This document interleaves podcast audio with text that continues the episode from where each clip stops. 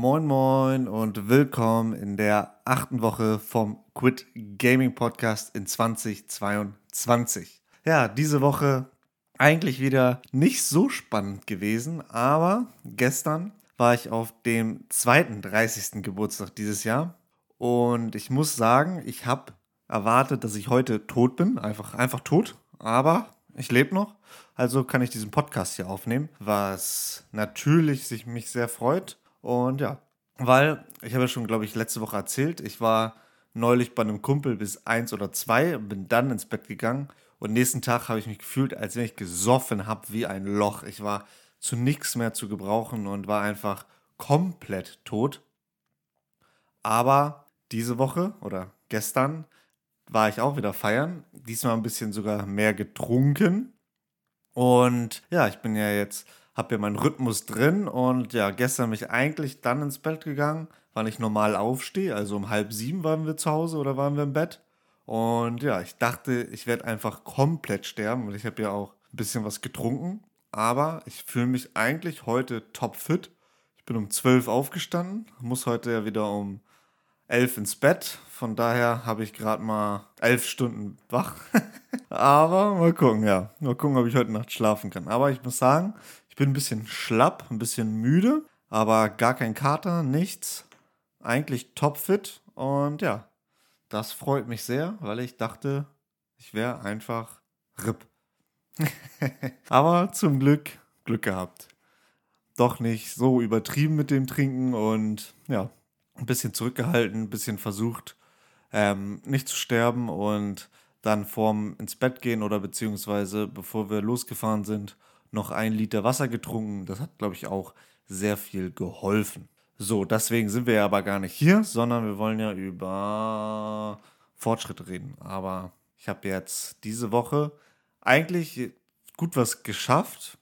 Ich habe wieder jeden Tag oder habe immer noch meinen Rhythmus drin jeden Tag eine Stunde am Projekt morgens vor der Arbeit gearbeitet und bin eigentlich auch gut weitergekommen. Ich habe ähm, diese Woche eingebaut, dass man, man hatte ja oder man konnte ja, sag ich mal, für eine, eine Session, für eine Work-Session, hat man ja ein Projekt angelegt und ein Projekt kann einen Kunden haben oder man hat halt keinen Kunden und hatte nur ein Projekt oder ja. Und ähm, man hat ja so Defaults oder man hat ja so Settings und ich habe jetzt eingebaut, jeder, also ein Projekt hat eine, einen Stundensatz, ein Kunde hat einen Stundensatz und man hat so einen Standardstundensatz. Und das wird sozusagen von oben nach unten durchgerechnet. Also wenn du ein Projekt hast mit einem Stundensatz, dann nimmt er den Stundensatz. Hast du fürs Projekt keinen Stundensatz, aber für den Kunden zu dem Projekt einen Stundensatz, dann nimm den Stundensatz. Hast du zum Projekt und zu dem Kunden keinen Stundensatz, nimm den Standardstundensatz.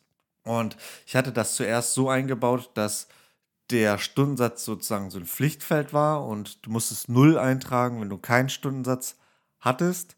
Das hat aber dazu geführt, dass wenn du zum Beispiel einen Standardstundensatz in den Settings angegeben hast, dass der sozusagen immer greifen würde, auch wenn du jetzt vielleicht einen Standardstundensatz hast, aber dann vielleicht mal ein Projekt machst, wo du nichts verdienst, dann willst du ja da einen Stundensatz von null haben.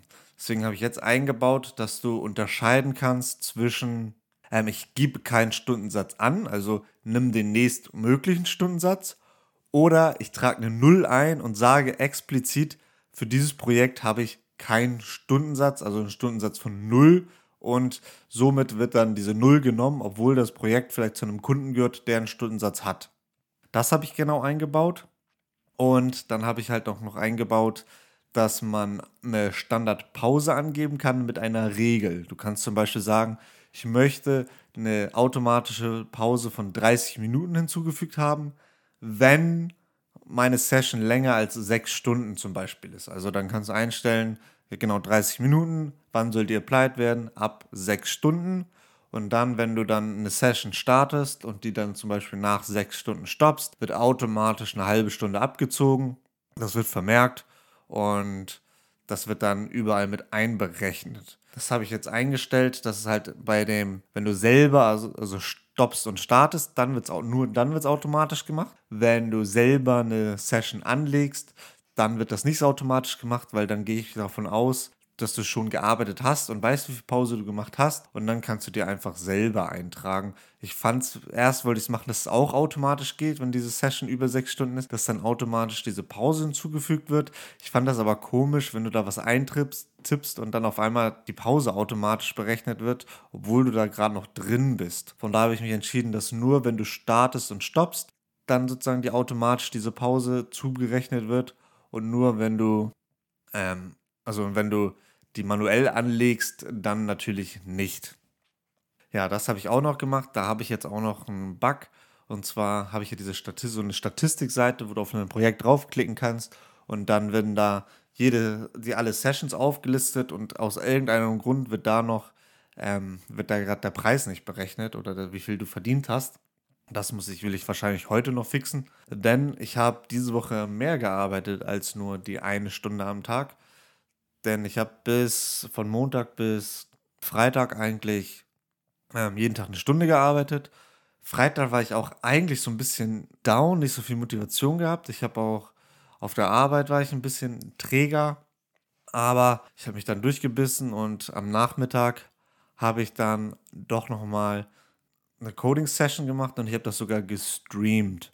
Einfach mal ein bisschen geguckt, ob das mit dem aktuellen Setup noch geht und ging eigentlich ganz gut. Da habe ich dann weitergemacht, dieses Break-System eingebaut, die Rules verbessert, den Stundensatz und das gleiche habe ich dann am Samstag, also gestern, habe ich auch nochmal drei Stunden gearbeitet an dem Projekt, habe versucht, ein paar Bugfixes zu machen, habe für meine Firebase, ich bin jetzt auf Firebase so eine Datenbank, da hatte ich noch gar keine Regeln, da hätte jeder, der meinen mein Key hat, hätte da alles machen können. Da habe ich jetzt Regeln drauf gemacht, dass nur der User, der angelockt ist, seine eigenen Daten manipulieren und lesen kann. Das ist eigentlich ganz cool. Und jetzt ist es schon mal auf jeden Fall mal ein bisschen sicherer. Und dann habe ich mich noch ein bisschen mit dem Thema Testen beschäftigt. Ich hatte ja immer noch das Problem, dass irgendwie, wenn ich mit Cypress, das ist so eine Testing-Umgebung, die dann sozusagen deine Webseite aufruft und rumklickt, ähm, dass die nicht mit dem Emulator, also ich konnte Firebase, ist ja so eine Cloud-Service, also du kannst sie auch lokal laufen lassen, damit du halt nicht die ganze Zeit auf der richtigen Datenbank ähm, rumspielst. Aber ich habe dann so, also diesen Emulator und da habe ich versucht, der lief irgendwie nicht mit Cypress. Cypress hat immer, wenn ich das laufen lassen hatte, der immer keine Connection zu Firebase. Und das hat mich jetzt schon länger gemacht, weil ich konnte keine wirklichen UI-Tests machen. Und Unit-Test finde ich auch ein bisschen schwierig in meiner Applikation gerade, weil es halt mit diesem Firebase. Ich muss eingeloggt sein mit Firebase, weil ich auch so einen Listener habe, wo ich nicht aktiv anfrage und nachfrage, sondern eher so ein ähm, wie heißt das jetzt, so ein WebSocket auf ist. Und ich weiß nicht, wie ich den in einem Unit-Test wegmocken kann. Deswegen teste ich eigentlich in meinen Unit-Test so Pure Functions und einfach Funktionalität von den Reducern und eher nicht die Komponenten an sich. Die möchte ich jetzt mit den UI-Tests testen. Und jetzt habe ich es endlich hingekriegt, dass ich mit Cypress meine App durchtesten kann. Und jetzt habe ich mir vorgenommen, nächste Woche komplett nur aufs Testen zu fokussieren, dass ich jeden Tag mal Tests schreibe, die App darauf auf oder Umbau, Refactor, dass sie besser testbar ist. Und das jetzt sozusagen mein Ziel für nächste Woche, das Testing richtig auf Vordermann zu bringen, so dass ich dann die Woche darauf mich ähm, darauf fokussieren kann aufs Deployment, dass ich automatisch, wenn ich pushe, dass alles durchgetestet wird und wenn es dann grün ist, dann äh, vielleicht sogar automatisch direkt gepublished wird. Da will ich mich mehr beschäftigen mit GitHub Actions. Das denke ich, auch nochmal sehr hilfreich, wenn man sich damit beschäftigt. Und genau, das will ich dann so machen, dass ich halt eincheck, wenn ich push, der alle Tests durchlaufen lässt, alle Linde, also alle Prüfungen durchlaufen lässt. Und wenn das dann alles funktioniert, dann vielleicht sogar deployed oder irgendwie bereitstellen und ich einen Knopf drücken muss, damit es deployed wird. Da werde ich mal gucken. Aber das war auf jeden Fall das dazu. Dann hat meine Freundin auch noch, die macht ja gerade oder versucht Webdesign zu lernen und sie designt gerade meine App ein bisschen um. Ich habe ja oder benutze ja MUI, das ist ja dieses Design Framework, wo du schon sehr viel vorgegeben hast und das sieht man schon halt, dass du das benutzt. Und meine Freundin, die hat jetzt ein paar Challenges gemacht, hat jetzt viel gelernt und jetzt ist sie gerade dabei, meine App umzudesignen und das finde ich macht sie schon sehr gut. Das sieht schon deutlich besser aus, als wie sie jetzt aussieht. Auch ein bisschen bessere, bessere Konzepte dahinter. Und da bin ich sehr gespannt, wenn ich das umbauen kann, wenn wir da fertig sind. Und ja, dann wird sie auf jeden Fall nochmal deutlich individuell aussehen, die App. Und ja, auch ein bisschen fancier, ein bisschen übersichtlicher. Und ja, das freue ich mich auch auf jeden Fall drauf. Von daher diese Woche eigentlich wieder sonst nicht so viel los gewesen. Ich habe noch am Montag ein bisschen View gelernt. Ich versuche jetzt immer Montag was äh, mich da updaten oder was Neues zu machen. Da habe ich jetzt letzt oder mache ich jetzt ein paar Wochen lang beschäftige ich mich mit View und bin da auf jeden Fall sehr gespannt drauf. Bis jetzt finde ich es sehr interessant, sage ich mal. Bin da noch im Moment am Anfang, aber macht schon Sinn, was da ist.